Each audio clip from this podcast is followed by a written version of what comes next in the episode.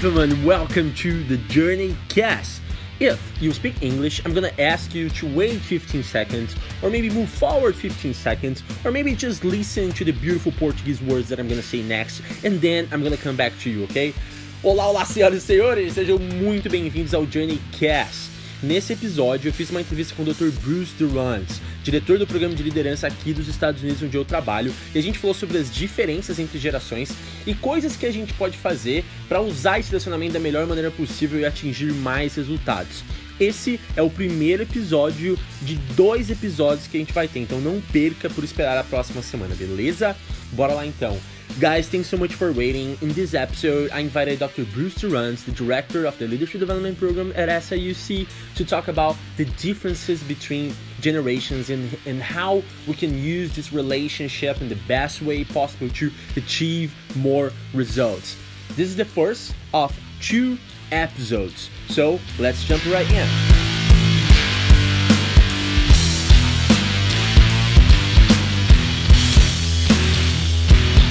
Hi, ladies and gentlemen, welcome to the second season of the Journey Cast. I have here today one of my big influences in my life, big friend, big mentor, big coach. Doc, thanks so much for accepting. It means a lot for me, and I'm pretty sure for everybody else that is listening to this. My pleasure, Diogo. I can't believe you're in your second season, and this is the first time that I've been invited. I know, and I have to say sorry about that, but everything that's new comes for the best, right? So I think that's maybe what we are doing right now. Yeah, nice recovery. Thanks. All right. For who's listening right now, Doc and I met probably like 4 or 5 years ago. I was part of the Leadership Development Program. That's how we met. And after 2 years, as you guys know, I started Journey in Brazil. And after 2 years, I came back here. Now, Doc and I work together in the Leadership Development Program. We always brag about our relationship and how well we work together, but we have our differences too. We learned how to work with those differences, and that's what we want to talk about today. Doc is a little bit older than me, so we had to learn how to work together to make the LDP the success that it is today. So that's why we decided to talk today about the difference between generations and hopefully learn a few things or discuss a few things that we do inside the LDP. And you guys, even though you are a Baby Boomer or a millennial or a Gen X, Gen Y, things that you guys can do in your organizations too. It's important to put it into perspective before we get started. Okay. You know, we talk about working between the different generations. It seems like it's a very popular topic to talk about. But who really thinks about it when they're graduating from college? They're not. They're thinking about me and my career and so forth. We all did. But I'll tell you, it's almost like you come out of college and you have a hill or a wave in front of you, which is all the old people that you have to report to, you have to answer to, you have to meet their expectations. And you're trying to figure out how to deal with them, and most of the time they're like the age of your parents, and so you may treat them like your parents. But then as you go on in your career, you start finding there's new people coming in from behind you, and you start getting on top of that wave, and before you know it, you're coming back down the other half, and you got a whole lot of people behind you. Now you're trying to spend a lot of your energy figuring out how to work with the people who are younger than you than figuring out how to work with the people older than you. And so there's a constant dynamic of us learning how to work with the people who are first older than us and then the people who are younger than us. And so we have to be, you know, avid learners, and we have to maintain a curiosity if we're going to be successful. And quite honestly, I will tell you that it's one of the reasons why I sought you out.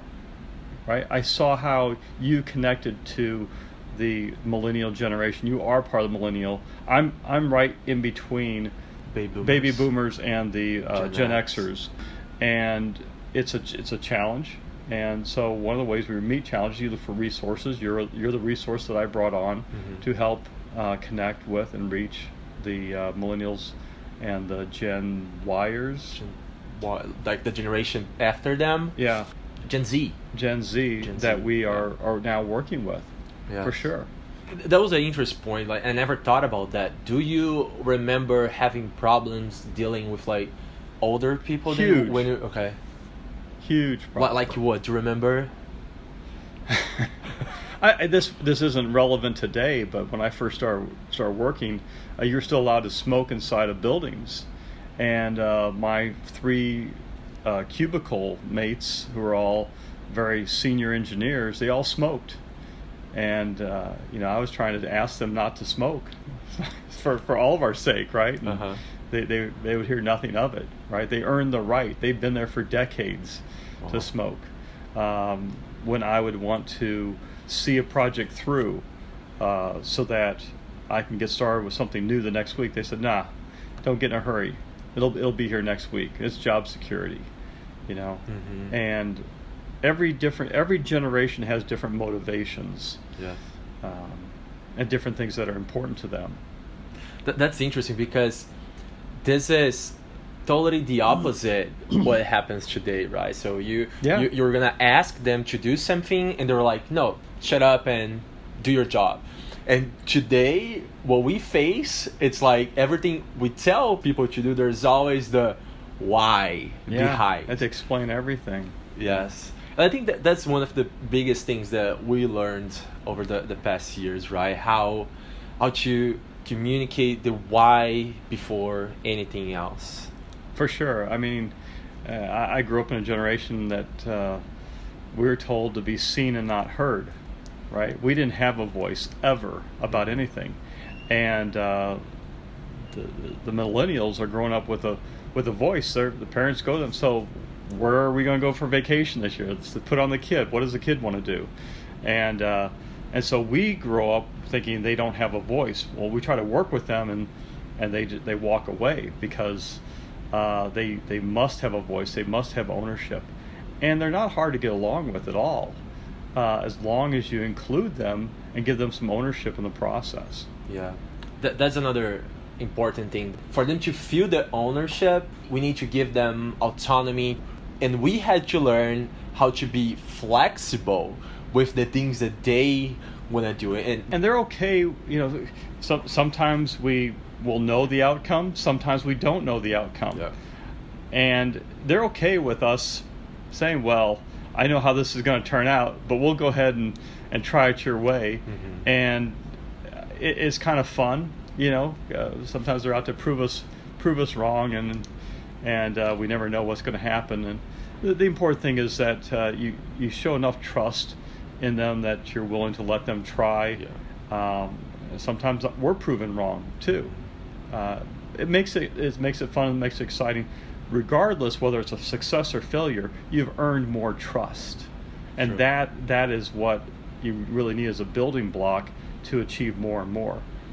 What we are allowing them to have is the experience. Yeah. Even though we had that experience before, and maybe we learned, we need to give them that space, that time to learn through the experience too. Sometimes it's really hard to explain things, mm-hmm. right? That are important to us, and they can't see the value.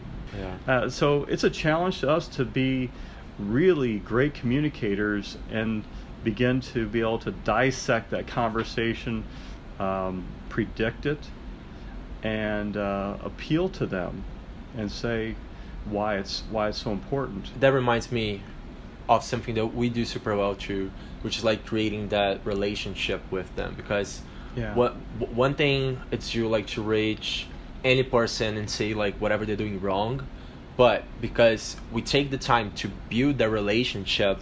Did you have that when you got into the workforce? Did you build relationships with like other friends? Was that something that happened a lot?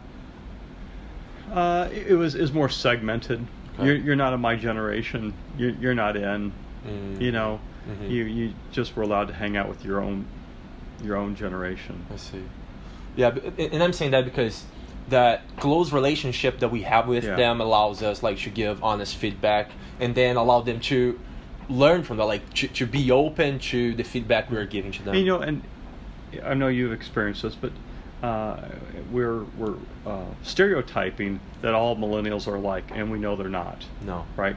And so you start talking about building that relationship of trust, and I will tell you that there are some students millennials who've come through our program that we've gotten to know like as close as our best friends, as our peers, or our colleagues, as our own children. They're very, very tight, and they've got superior maturity, and they see the value of forming those relationships. And others don't really want to, they don't feel comfortable having a personal relationship with somebody who's much older than themselves.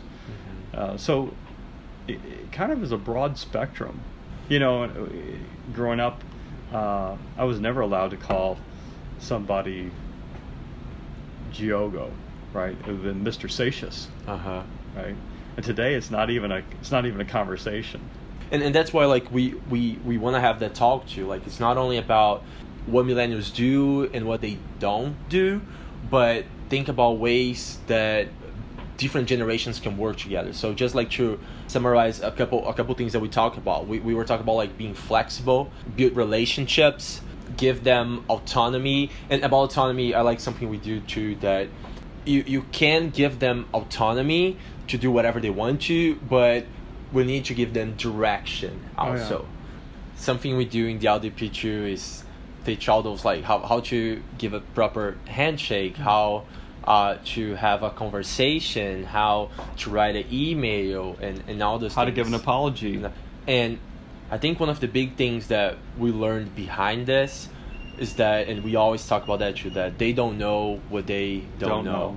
So if you are maybe older from older generations, just like have that in mind. It's not that we millennials don't want to have conversations. We don't want to meet you. Sometimes we just don't know. So as a baby boomer, you, Doc, had to have the patience to teach that stuff, and me as a millennial, I had to have the will.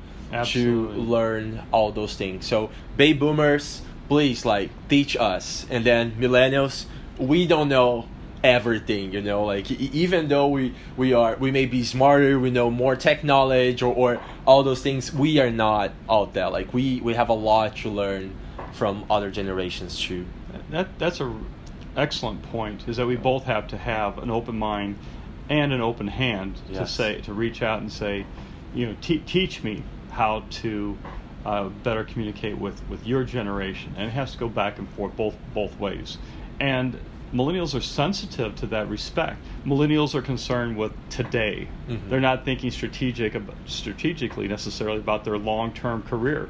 They're not thinking about their 401k, their retirement plan, what they're going to do. My generation was all about what are we going to do. Mm-hmm. for preparation for retirement. And that's a good point, because long term, they do think long term, but long term for us, it's maybe like 3 years, you know. Yeah. And long term for you was what, like 10, 20? Yeah, working career, probably. Yeah. 30 years, 40 years.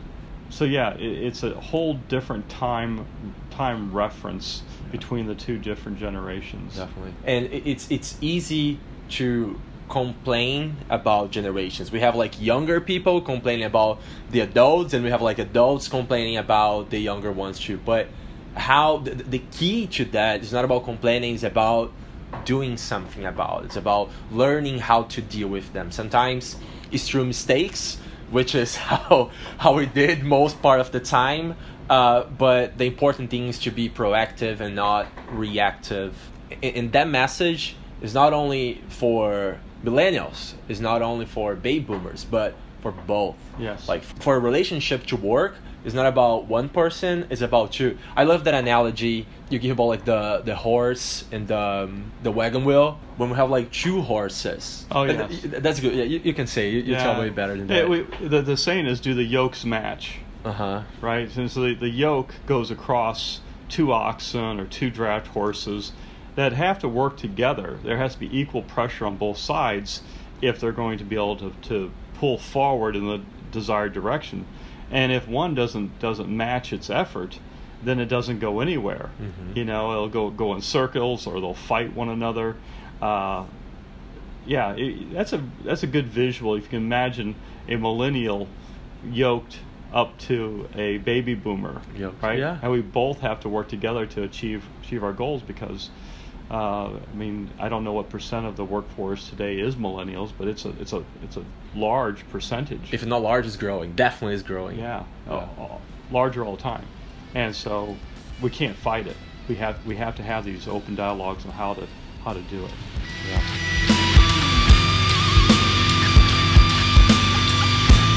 And this was the first part of the interview with Dr. Bruce DeRuntz. I hope you liked it.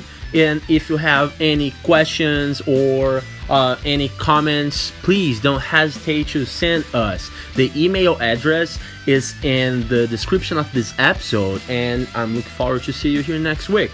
Galerinha, espero que vocês tenham gostado da primeira parte dessa entrevista que a gente fez com o Dr. Bruce DeRuntz. Se você tem alguma crítica, sugestão ou comentário, manda pra gente lá no nosso site, nosso e-mail tá aqui na descrição, ou então nas nossas redes sociais. E não perca por esperar, porque semana que vem tem mais, beleza, meus queridos? Um abraço, se cuidem e até a próxima. Tchau!